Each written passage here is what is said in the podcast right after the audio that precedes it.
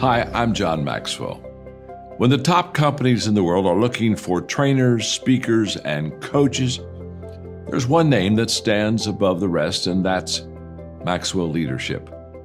Our certified team members have gotten proven results for companies all over the globe, and our reputation, I'm proud to say, is second to none.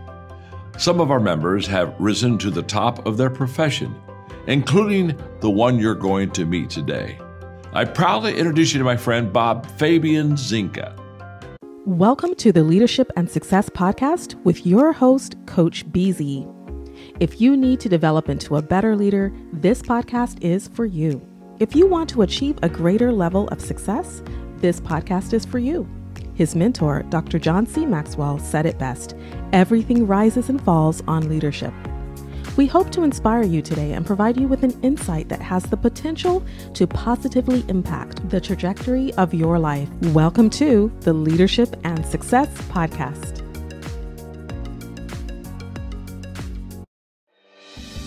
Hi, I'm John Maxwell.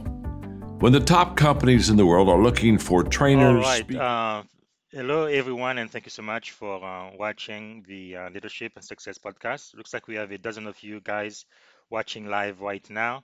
And if you would please uh, type in the uh, comments where you are uh, watching from, what city, what state. And also, if you have any uh, question for uh, my guest, uh, Carl Sharperson Jr., please uh, type those in the uh, comment. So uh, to get started, uh, I'm going to bring on uh, Carl. Uh, how are you doing, sir? Good morning to you. I'm doing very well. Fantastic. Doing well. Uh, if you, we can just get uh, started, kind of let us know about your uh, leadership journey, how you came to um, become the uh, leader you are uh, today. Okay. I always start at the very beginning. I am the grandson of a Virginia tobacco sharecropper. Uh, I think it's important to understand where we came from, understand your history to, understand where you're going. But anyway, grew up in a household. Parents were loving. I learned encouragement from my mother. She was kind of a listening ear in the neighborhood. Everybody came to her for advice. And then my father had great work ethic. Uh, he never missed a challenge. Uh, he was well read, and he was just a great leader. And actually, he was actually in the Marine Corps in World War II, one, one of the Montford Point Marines. So I was actually born in Washington, D.C., uh, grew up in an environment where everybody looked like me. And uh, I played sports. I played football, baseball, I always had a ball in my hand. Um, and uh, at the age of 14, my dad decided to move us to Spotsylvania, Virginia, which is about 60 miles south of Washington, D.C. I was in the eighth grade, halfway through the eighth grade, and he wanted to move us out of the city and move us into the country because he thought it would be better opportunity in, in that environment. During that time period was the same time period as the movie Remember the Titans. So I integrated a school in the eighth grade. So I go from an environment where everybody looks like me to an environment where nobody looks like me. Not only do they not look like me, they don't want me there. Hmm. So very challenging, very trying. Um, and I learned a lot of lessons there. My high school coach was the third most influential person in my wi- life, Coach Sparks. He's the one that sent the recruiter to my high school to recruit me to play football at the Naval Academy. And I didn't know what the Naval Academy was and was only 90 miles up the road, primarily because there weren't a whole lot of people that looked like me going to the Naval Academy. Sure. So I, I entered the school, uh, wanted to play football, uh, never played tackle football before. I was fast, I could catch. Uh, Coach Sparks gives us a talk- a talk that I'll never forget. He said, um, You got your pass today. Uh, if you don't want to play, turn them in. No harm, no foul. But if you come back the next day, I need you to stay until the end of the season because quitters never win and winners never quit. He said, If you quit my football team, you might quit school. You quit Hmm. school and get married, you quit your spouse. Have kids, you might quit your kids because once you quit the first time, it's easier to quit the next time. So I Hmm. developed a mindset that I was not going to quit. So I played my ninth grade year, didn't have fun, did not quit. Fast forward, my senior year in high school, I'm the most valuable player of the football team. That Wow. never would have happened if I had quit, right? So that was a powerful lesson for me. Coach Sparks told me when I was uh, sweeping up the, the locker room in the 10th grade, he said, What do you want to do after high school? I said, I'm not sure, coach. He said, If you apply yourself, I'll help you get a scholarship. He told me that in the 10th grade. I never thought about getting a potential scholarship or going to college. So my 11th grade year, I played on the baseball team. We win the championship. Coach Sparks is also my baseball coach, and uh, he leaves. I don't know why he leaves. He leaves. Uh, I didn't find out until my 30 year high school reunion why he left. He left because the assistant coach, who was black, wanted to was applying for some positions, and the superintendent said no. And Coach Sparks stood up and said, mm. "That's not right." So the superintendent said, "You can teach, but you can't coach." So with that, Coach Sparks left Spotsylvania, Virginia, and started coaching at St. Joe in Annapolis, Maryland. Wow. That was the connection to sending the coach to my high school. Um, so the recruiter comes in, my, myself and two other guys, uh, my senior year after the football season, we get called to the office. We don't know why we're getting called to the office. In walks this guy, six foot two, blue suit, white shirt, blue tie, white cover. Says, I'm from the Naval Academy and I want to recruit you to play football. The other two guys walked out. So I graduated from high school in 1971. Vietnam was still going on. They said, We're not going to Vietnam. I was the only one to listen. And I listened because my dad always told me never turn down an opportunity that you mm-hmm. haven't been offered. Always listen. So I listened, came home and talked it over with him. He said, It's a pretty good education. You might want to pursue it. Nobody else was offering me money. So I said, I'm going for it. I applied, could not get in straight in because my I was not academically uh, pre- uh, prepared to go to the Naval Academy. So they offered to send me to a preparatory school in Harlingen, Texas, the southern tip of Texas. First time I'd ever been on a plane, and I learned uh, how to study for the first time. I didn't realize to study you have to open a book, and if you don't understand it, you read it again. You don't understand it, you read it again. So anyway, so I go to the prep school, apply the next year, I get into the Naval Academy go to the Naval Academy, um, played football, and um, had several leadership positions at the Naval Academy. Graduated from the Naval Academy, decided to go into the Marine Corps, decided to become a pilot in the Marine Corps. Again, and when I was in the Marine Corps and going through flight school, the attrition rate for pilots was 66%. Wow. Only one out of three graduated. So the first day they tell you that. So I looked to the left I looked to the right. I said, Y'all not gonna be here, but I'm gonna be here because Coach Sparks said quitters never win, winners never quit. So I used that mindset throughout the Naval Academy as well as flight school, got my wings, did uh, five and a half years in the Marine Corps, got out as a captain, did two six month Mediterranean cruises, on off ships, did a wow. three month Caribbean cruise, decided to leave uh, the Marine Corps, entered, uh, started working for Procter and Gamble in Albany, Georgia. And the key thing about Albany, Georgia was Procter & Gamble at the time in 1971, when they started up the plant, said they wanted to hire the same multicultural mix as the community. And at that point in time, 40% of the community was African American. So when I got there in 81, 40% of the technicians were African American, 20% of the managers were African American, and 20% of the managers were women. Unheard of in Southwest Georgia in 1981. One of the few places Dr. King yes. couldn't crack. So what attracted me to that environment was I got an opportunity to learn from people that looked like me and people that didn't look like me. Mm-hmm. So I learned about organizational development, team building, strategic planning, how do you set a vision, how do you get results in a high performing work system. Was in that facility for five and a half years, started up three products, moved to Cincinnati, Ohio. Uh, and then after seven and a half years with Procter & Gamble, I decided to work for Frito-Lay in Indianapolis, Indiana at a, manu- at a food plant. I'm making chips, Santitas, Tostitos. I worked wow. in that facility for years. Procter & Gamble was a, an organization where they promoted and hired from within only. Frito was one of those where they stole people from P&G and other places, got them what they needed, and said, go make it happen. But it was a very tough environment, backbiting. So I go from a, a very nurturing culture to this type of culture. And I said, this is not it. So I ended up going to work for Colgate Palmolive Topeka, Kansas. Uh, the mm. guy that was the vice president of manufacturing had worked in Procter & Gamble as a plant manager and Frito-Lay. So he wanted to blend the two cultures. So I go there uh, and I became the plant manager of a union facility. The first time I'd ever worked in a union facility, right? But what I found was the same processes and leadership that worked in Procter & Gamble and Frito-Lay work in a union plant. You know, we took that facility that was a traditional union facility and turned it into a high performing work system. We had wow. the best results in all of the plants in that system. Um, so I'm constantly moving west. My parents are living in Virginia. My wife's family's from Florida. I want to get back to the southeast somewhere. So I decided to work for a, a company called Dunlop Slazenger, the vice president of manufacturing, and uh, that brought me to the area. Wow. After about six months or seven months, it became clear that my boss and I agreed to disagree. So after about a year, we parted ways. So I'm in the right location, but I don't have a job. So then I say, okay, what am I going to do?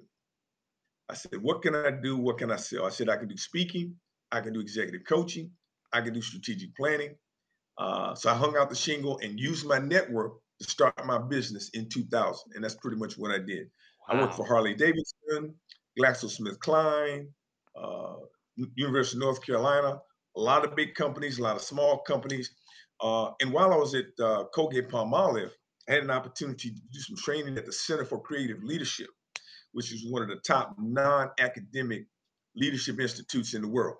Uh, and I, I got certified in a program called the Looking Glass Experience. So that's where I got the skills to coaching and development and things like that. And through the seven years that I worked with them, I probably I probably coached and worked with uh, 15 times 21 people, high performers. I learned a lot about how to coach people and stuff like that. So that's kind of what I did. Um, wow. well, after uh, starting my own business, and then about 15 years ago, I started doing professional recruiting.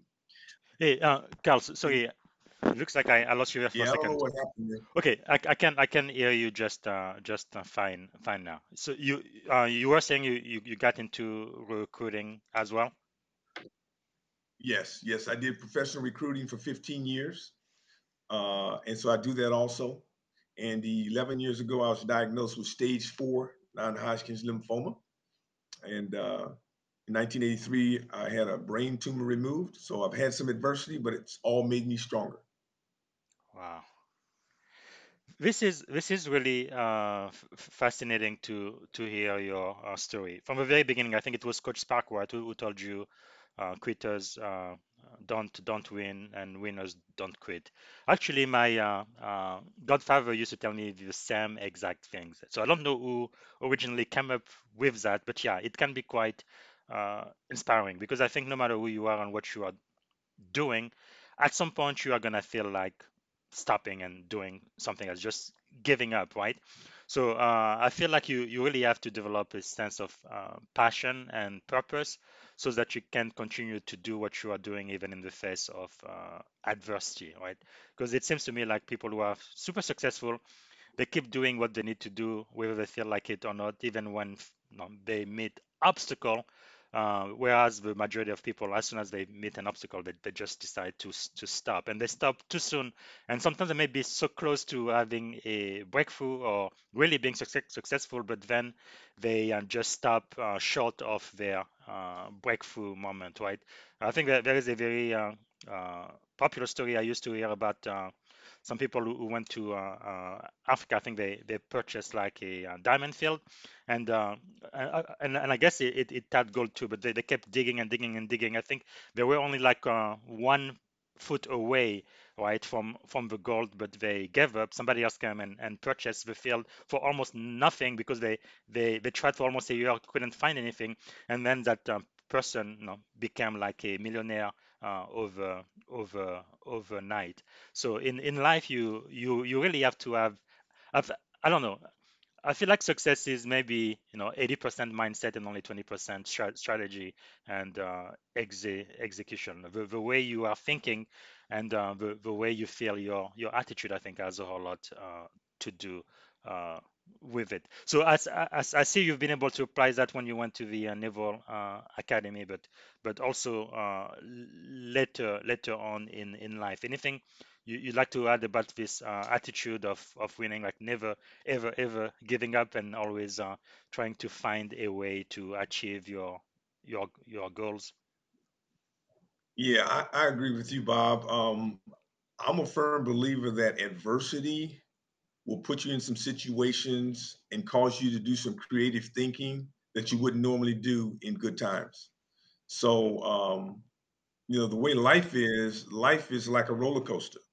You either up or down, you know, but you got to keep it moving, and it's going to be like this.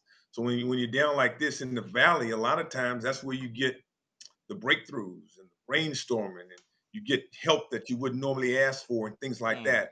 So I'm a firm believer that um, adversity can also create opportunity that you would normally get.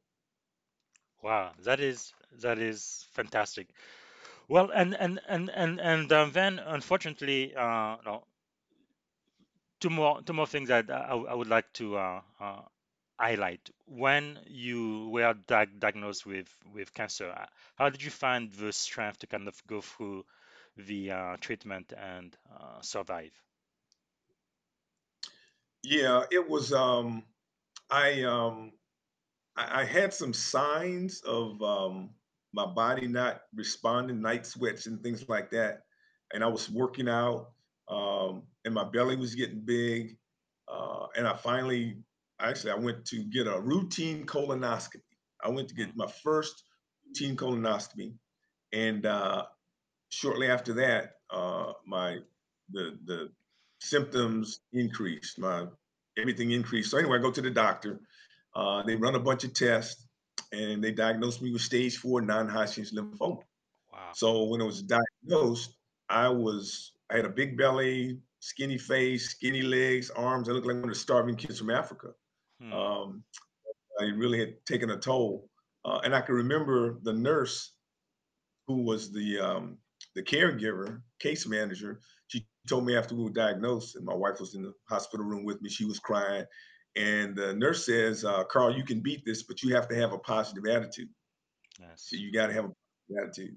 So, um, you know, one of the things I've always done, and I learned this at the Naval Academy, when they put you under stress in boot camp or Naval Academy, whatever. For me, I always um, I had to be focused all the time. In other words, um, things didn't come easy to me. In other words, studying academically and all that kind of stuff. I always had to assess the situation, develop a plan, execute the plan, and keep it moving. So I addressed cancer kind of the same way.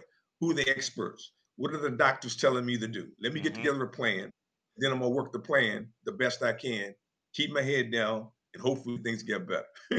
and Wow. th- there's a serenity prayer that I believe it's called Lord, grant me the serenity to hmm accept the things not change, the courage to change the things I can, and the wisdom to know the difference.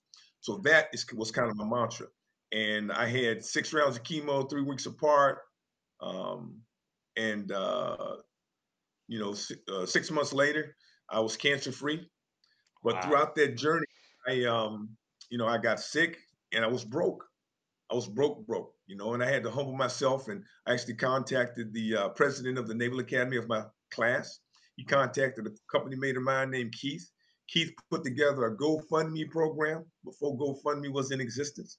My mhm. classmates uh, and, and friends supported me uh, financially for an entire year, you know. Wow. So that was so I get down so low. So what do you got to do? You got to ask for help Yes. and uh, you know, believe.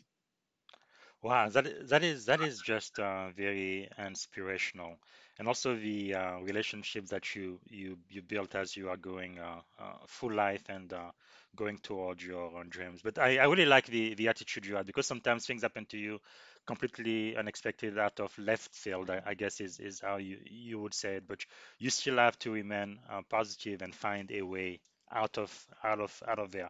Like, yeah, I, I also remember there was even a, a time in, in my in my life too where even my, my my family we pretty much had to to get on food stamp because at, at the time there just wasn't wasn't any other way. But uh, what was important back then to me was okay, we may do this now, maybe for a couple of months or six months, but this is not forever, right? This is just where I am right now. There is somewhere I am going, and uh, eventually I am going to uh, get there. And and you're right. I think to be successful you do have to be humble as well and, and know exactly where you are. And it's perfectly okay to accept help when you absolutely need it, right? Because many of us we like to give, give, give, but don't want to uh, receive. And I think it is it is very very important to be grateful, to be humble, and to receive uh, as uh, as as well. That's that's a very uh, powerful uh, lessons there, and I think members in my uh, audience would definitely do do very well to uh, to learn and just reach out when you need help. Because if you are arrogant or you just feel you are too proud, then you are gonna have, you, you're gonna be suffering more than you actually need to, right? Uh, because part of the reason why we have so so many um, programs even in, in the U.S. government is to help people. Now, what what I am kind of against are people who pretty much take advantage of the system, and they have figured out a way to absolutely do uh, no work, not add any value to uh, society. Very few people do that, but but uh, uh but when you when when you do need help, yes, uh, you absolutely need need to ask for it. This is really I have, have, yes, please.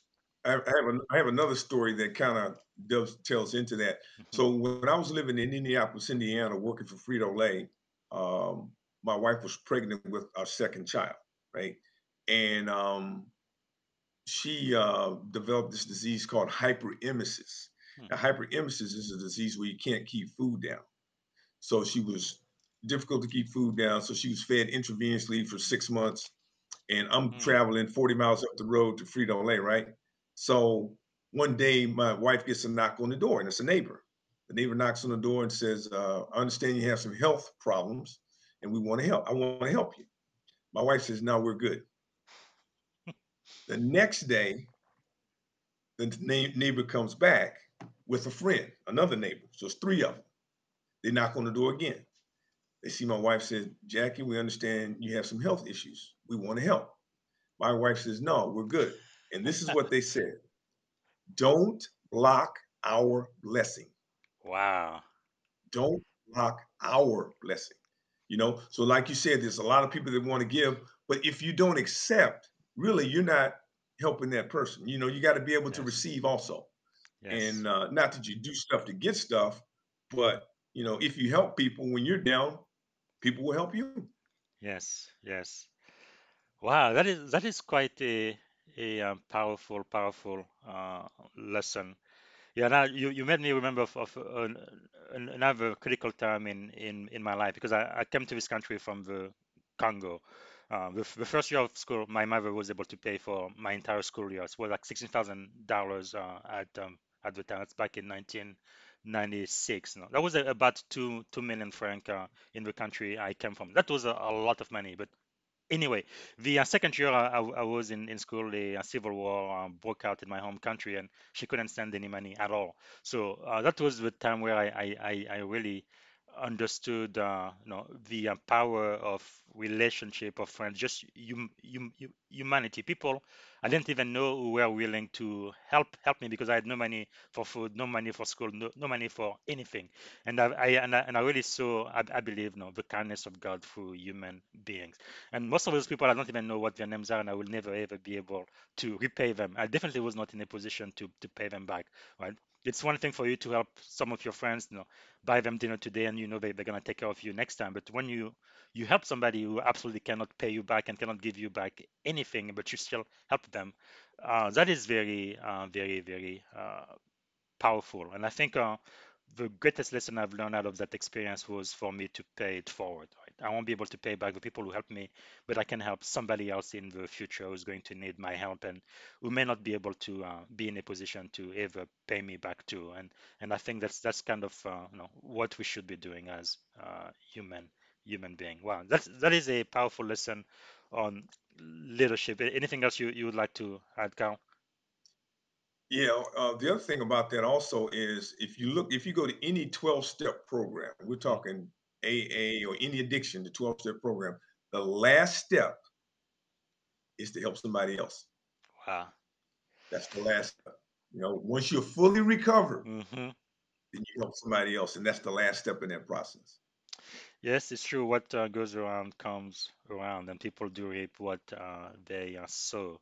And that's another uh, reason why even uh, when when people uh, join new organization, some sometimes people like to prioritize or treat you know, the executives or senior management extremely well, but then they kind of you know, mistreat uh, the entry level folks or the janitors and things like that. But I really believe you have to treat everybody exactly the same, show them you know, dignity and respect because you, you just never never know, right? Some, some somebody who may be working for you today, tomorrow might become your um, boss or or whatever. So if, if you treat every, everybody right, you, you really sow that good seed around you. Eventually, I think it, it will come back to you uh, multiply. Now, one one other thing you you mentioned that's kind of scary.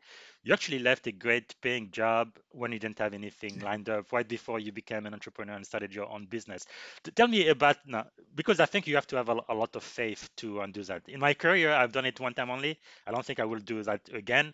But uh, but just tell me about kind of what what went through through your through your mind and, and, and just the the process the, the, the faith you must have had to just jump and, and start something from uh, nothing. Yeah i um well I, assessed the situation. I said okay so and, and one of the things i've always done even when i was working for other people is i was getting some skills. And uh when i did the consulting when i get when i did the training at the center for creative leadership I saw people that were doing similar things to me, and I compared myself with what I did, what I knew, and I said, I'm as good as them, so why can't I?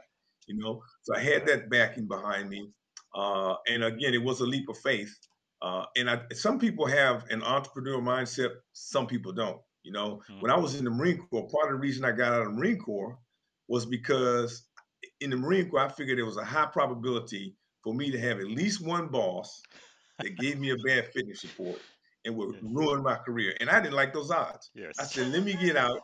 At least if I have that going on, I can get, you know, I can do something different, you know. So part of my, I guess I've always had kind of an entrepreneurial type mindset, wanting to do my own thing uh, and use, you know, and, and use others. But um, I can remember a guy talking to me when I was at Procter & Gamble. He was a West Point grad. And he said, uh, my philosophy is to get as high as I can in the organization as fast as I can because I want less people telling me what to do.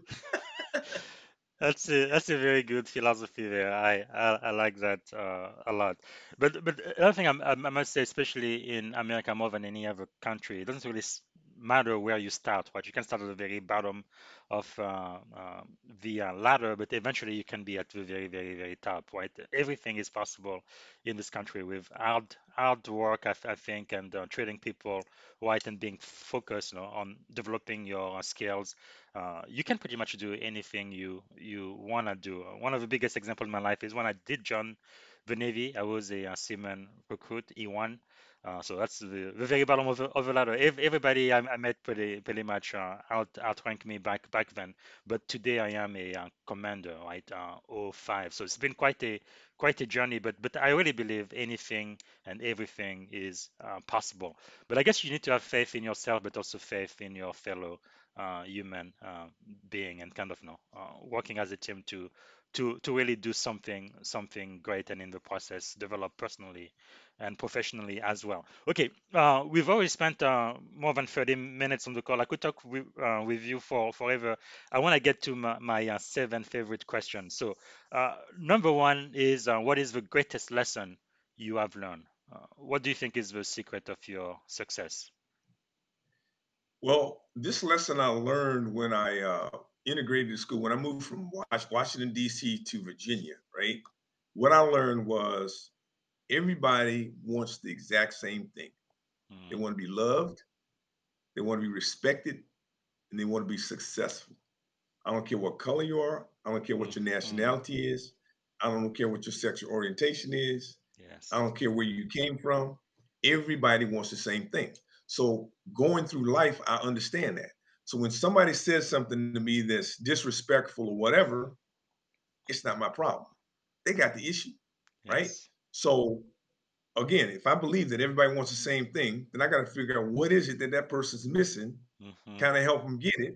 If I can help them get it, I got a friend for life, a loyal friend for life that'll move heaven and earth for me, right? So once you understand that, then it's a powerful tool. I mean, you you know the you know you got the power, and it's almost like yes you know, uh, martial arts. In martial arts, if somebody comes at you fast, you don't, you know, force with force. You use mm-hmm. their power to leverage them. Yes. So in that situation with people, if people comes to me uh, saying things wrong or whatever, and I speak softly and show them love, that's kind of the same thing. Um, They can't Yes. you you can't argue with somebody that's loving you. You can you can't do that. Wow, that is that is quite powerful. It reminds me of something uh, Oprah had, had said. uh, Of course, she's interviewed everybody, but even when she talked with great dignitary or even to people that no, no nobody absolutely knew, at the, at the end of every single interview, people were just like, no, did I do okay? Did you hear me? Can you validate what I what I just said? You are correct. I think that's something that everybody in the world, regardless of their rank, position in life, they, they just want to know that yes, I I I have heard you. Yes, I I care. Uh, about you, and I will consider what you what you- what what you just said. Uh, that's, another thing about There- there- There's leadership I I uh, really love. Yes. yeah, there's another lesson kind of in that too, and you talked about it a little bit, treating everybody equal. Mhm. So I've been in situations where I've had to go in and turn around organizations, right? So the organization is backbiting, all kinds of drama going on. It's just a bad place to live, all this kind of stuff, right? So what happens a lot of times, I can't be everywhere at the same time, right? So I Mhm. have to depend on people to give me information. Sometimes the janitor is the one that has the most information. So if you can be friends with the janitor, the janitor will share share with you information that nobody else gets, you know. And there's other people in the organization that are like that, you know. Hmm. Um, and one of the things I've found is I go into organizations and I, you know, there's always a person or two that people say they're always complaining and Mhm. you know they don't do this, they don't do that. I go sit with those individuals. A lot of times they are the smartest people in the organization and they're pissed off because nobody listens to them. Yes. So I go in and listen to them, help them out. I got a spy that's helping me out. You know, many, you know, you got a Yes. Spy, but somebody that's helping me out, you know.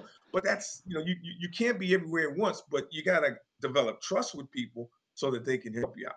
And they're willing to do that. Wow, that, that is a very, very powerful lesson. What what would you say is the greatest leadership advice you have ever received? Um, one is I probably learn from the best of the best. Um, if there's something I don't know, I identify somebody that's doing it, and then I either study them, talk to them, or whatever. When I was at Procter and Gamble, Hmm. one of my goals was to meet with the best of the best. Uh, so I was at a mentoring event with the president of the company. I was second level manager at the time. Uh, the president had this mentoring program that he started, so I went to it. They had the presentation afterwards. People were mingling around. Nobody was hanging around the president. And I said, I, "What can I do to meet with John Pepper, who's the president?" I says, "I got it." So I went up to him and I said, "John, my name is Carl Sharperson. We've never spoken before, but we have something in common." He says, "What is that?" I said, "You like to mentor young people? I like to mentor young people." He says, "Wow." I said, uh, I'd love to sit down with you sometime and discuss that. He said, Oh, I love that. I said, What do I need to do to make that happen, Mr. Peppers? He just call my administrative assistant, tell him that I want to talk to you. Two weeks later, I'm sitting in the president of Procter & Gamble's office talking about leadership, getting his advice. You get not because you ask not. Wow, that is that is powerful. I I uh, really love it. And also, you, r- r- really in in life, if you don't know anything, you are correct. There's somebody that knows how to do what you are trying to do, and you can definitely learn from them. And the great majority of successful people I've ever reached out to, they they really want to want to help because they want to give give back too, right? And uh, they are very much uh, approachable. But uh, yeah, it's just having that courage to to just ask. And and sometimes too, I, I think you can be mentored even if you can't see them uh, face to face, or, or maybe they, they may no longer be alive, but if they have written books or they have some type of training or, or things like, like that, you, you can definitely learn uh, from from their work too. Uh, wow, okay, that that is that is that is great. So, uh, question number two, uh, what are you learning now? I know uh, leaders are learners. Yeah, what I'm learning, I'm a continuous learner. So what I'm learning now is how do I take, and it's an ongoing process. How do I take what I've learned? Okay, so I've got I've got the ability to speak to um, speak to, to to crowds and people and stuff like that. Coach individuals, max help them maximize their potential. Help organizations maximize their potential. My book is a life changing book. I do believe it's a life changing book. So uh, what I'm doing is saying, okay, how can I take these tools, get them in the hands of the right people, transform organizations, transform people's lives, and maximize my potential as well as help this uh, this world be better. Because I'm not gonna. I finally figured out that I'm not gonna be here forever. Yes. okay, and I got a whole lot less years ahead of me than behind me. So what can I do to make a difference? So I'm continuously listening, listening, and learning. We got I got two ears and one mouth for a reason. Word says, Yeah. "Be quick to listen, Mhm. slow to speak, and slow to anger." I know what I know, but I don't know what everybody else knows. I got to listen. Yeah, that's something my mom used used to say. So you should be uh, speaking half as much as you listen, right? But uh, wow, this, this is great. So, um, question number three: uh, How has failure shaped your life? Yeah. Um. The, again, that's um. That's the the, the the the the the things that didn't go well are some some things that are pretty tough. I'll give you an example. So most recently, most recently, so we're talking two years ago. Mhm. My wife went in for back surgery. Okay, so she she'd been having back pain for like she probably 20 years, right? So finally the doctor says there's a cyst between L4 and L5. So she has the operation. It's like a six month recovery. Uh, surgery goes well. She's no longer in pain. Two months into that six month recovery, she feels a lump on her breast. Hmm. Mammogram, MRI, stage three breast cancer. Two years ago. Wow. 16 rounds of chemo, double mastectomy, reconstructive surgery in the last two years. Okay. Hmm. Adversity. Not for me personally, but my wife, you know. So so through that, you know, we, we you know, she she currently has a, a good diagnosis and things like that. But there were some things that happened that, for example, if she had not had the back surgery, she probably would not have felt the lump. hmm And seven months before, she had a mammogram, zero on the mammogram. So in seven months, she went to stage three. So if you think about all the different things that occurred and how blessed we, we are, you know, Yes. uh, so that was adversity. Uh, we approached it the same way. Let's get an assessment. What do we need to do? We're going to do what we can do. You hmm know, so that's and and, and so stuff can happen in a heartbeat. Car accident, heart attack.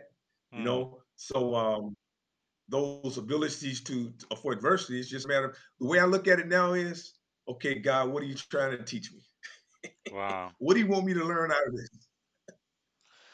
That is that that is quite powerful. I am I am uh, so so glad your wife is doing so much um, better and uh, has been able to overcome that too. Wow, that is uh that could be really life uh, uh, changing. Just know the the res resilience we have as uh, human being to to keep going through uh, adversity. Wow, thank you, thank you so much for uh, sharing that. The question number four is who do you know that we should know? Who are your mentors or thought leaders, people that you are following now? Okay, some two couple of people that I think you would know is one is my daughter. she's 31, but she's a speaker. She's a um, consultant, a coach. Uh, she also has a full time job, but she's a very good speaker, and she has kind of an old soul. In other words, she's you know she she has a lot of wisdom for her age. Right, that would be somebody I would suggest to you. And then I have a cousin named um, Elisa Costin Abdullah, and she is currently the deputy uh, deputy uh, security officer at Mastercard. So she's been uh, the high cyberspace for a time. She'd be a good person to know. If you don't know, I'd be surprised. You might know her or something like that. Yeah. Um, but as far as thought leaders go uh, and people that I follow, um, the couple that I told you about, I don't know if I told you about, but there's a couple that I met when I was in Cincinnati, worked for Procter Gamble, Floyd and Jackie Dickens. Jackie, I mean Floyd was the third African American hired, uh, third African American engineer hired by Procter and Gamble. And while he was uh, working at Procter and Gamble, his wife uh, wrote a thesis on his um, journey through that. And then they wrote a book called The Black Manager in Corporate America. So I got a chance to meet them, became friends with them. Uh, they kind of helped me. I got their their philosophy about how to raise children. So they were like mentors. Um, and then there's several people at Procter and Gamble that mentored me throughout Uh, and I, and one of the things I do, like I said before, is I'll identify people that I want to learn from, and I'll make them my mentor. You know, they, you know, I just, you know, it's kind of the same thing. When you have a mentor, you want somebody to give you information, so you can hmm be proactive and identify people that you want to learn from. And if you have your stuff together, you do what you're supposed to do. There's very few people that are not willing to help you. Wow. Myles Munroe is, is a pastor. He's one of the he's deceased now, but he I, I listen to his stuff and he I mean he's just got such wisdom around leadership. So I listen to him a lot. Myles Munroe. Yeah, I uh, I miss Dr. Myles Mon Munroe. He, he was really, really good. Uh, and uh, yeah, definitely. And one thing I really love about leadership, I think you kind of mentioned that earlier, right? Whether you learn it in the military, corporate America, or church, nonprofit, it doesn't matter what setting uh, you are in, those principles work just exactly the same. It's uh, pretty uh, uh, powerful.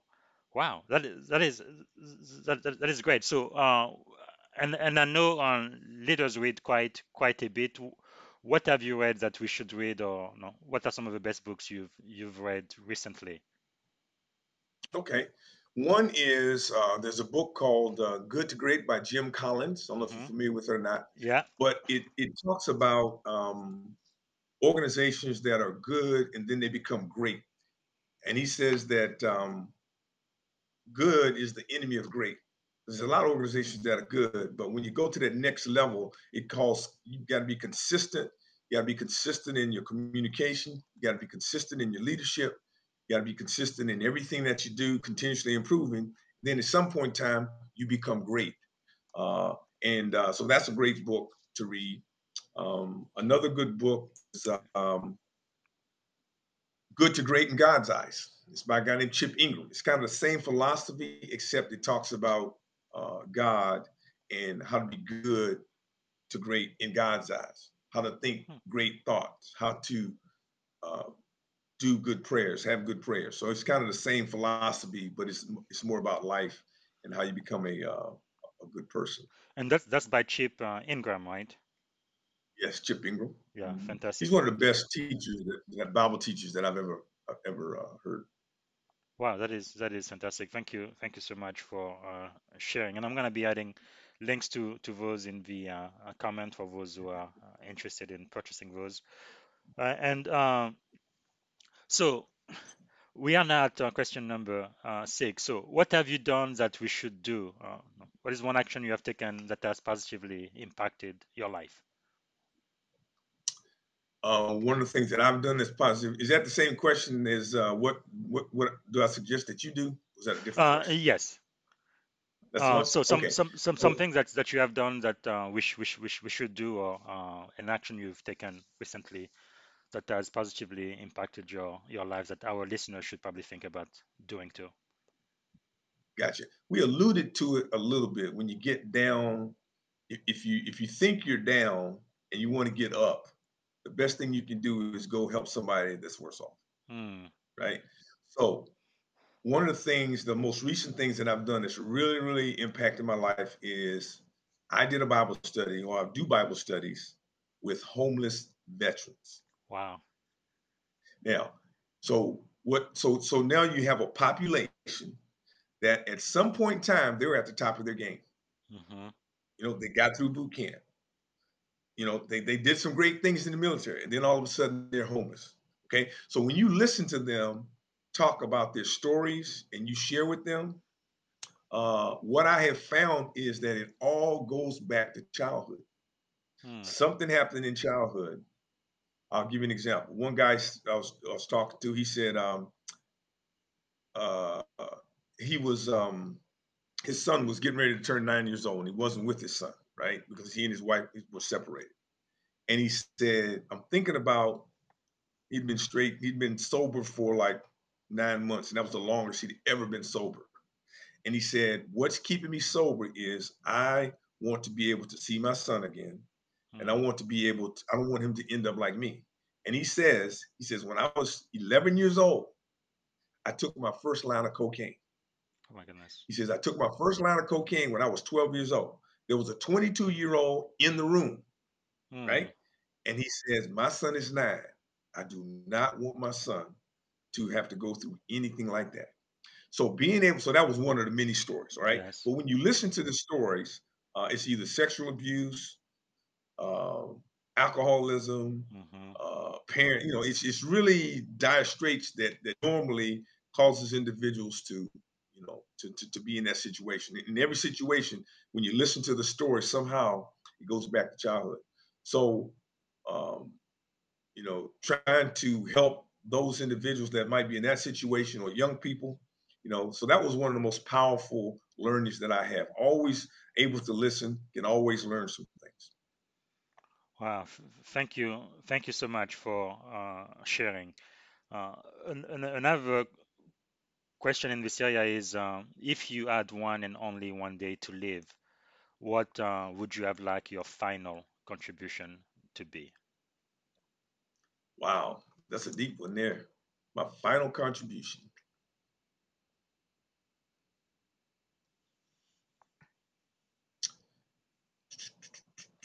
Final contribution. Um, probably have a legacy such that Hmm. such that others can learn from my my life uh, and stand on my shoulders. So that's that, that that's it. I would say is be able to leave something that that people can benefit from uh, that uh, that I learned. That is wonderful. Thank you. Thank you so much uh, for your for your time, Carl. Uh, so the very last question is uh, number seven. How can we add value back to you? Yeah, that's a good question. Um, what I would like for individuals to do is to, I mean, if they know somebody that needs a good speaker, you know, I can find out what the audience wants and deliver that. Uh, I can do executive coaching, which means I can help individuals get better, go from mediocre to maximizing their potential. I help change cultures in organizations, and that's where leadership starts. It starts at the top, you know. So you got to change the mindset. And because of all the different experiences that I had, military, athletics, uh, nonprofits, three Fortune 500 companies, entrepreneurship, you know, family. So I've been in all these different arenas, and there are very few people that I can't uh, develop rapport with. Uh, there's a book called Speed to Trust, Speed of Trust by Covey. And one of the things he talks about in that book is he talks about if you're going to do a deal, uh, then uh, the most the most important thing you can do is speed up the trust. Okay, Mm, speed up the trust. So how do you speed up the trust? You speed up the trust um, by uh, it's, it's two things that will not. It's two things that will speed up the trust. Uh, it's two reasons that are the issue. In other words, if we're working together, we're beginning to work together, Bob, and we don't trust each other, it's one of two things that's the issue either competency, lack of competency, or lack of character. So mm, let's say that you want to get, you need to have a heart transplant. Okay. So you're trying to find somebody to do the heart transplant, right? You come to me, you know, I'm a great person, great family man, do what I say I'm going to do, but I don't have any skills in heart transplant. You probably won't have me do it, right? Yes. So you go to another person. This other person is a renowned heart surgeon, has one of the top techniques in the world, right? And you know that. But he cheats on his wife, he lies, and he steals. Okay. You probably won't have him do your heart surgery because he's he's not no character, right? So those are the two things. When you don't trust somebody, those are two things you address. Now, if you speed up the trust, two things will happen. You will reduce the time and you will reduce the cost.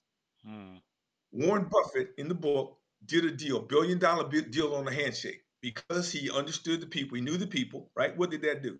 It sped it up, didn't have to do all this due diligence and spend all this money, right?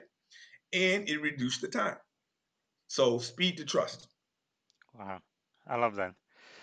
Uh, thank you, thank you so much for for your time. You've been uh, very uh, generous. So for for those uh, watching live on LinkedIn right now, looks like it's a dozen of you. If you have any question for uh, Mr. Carl Sharperson, type it in the uh, comments. And uh, uh, if not, this is going to uh, conclude our podcast today. And uh, thank you so so much for uh, coming again. And I will encourage everybody to purchase the um, book uh, Sharp Leadership. Uh, I uh, really personally believe that leadership really is the most critical skill of the 21st uh, century. Uh, Carl, is there anything else you would like to Yeah. add?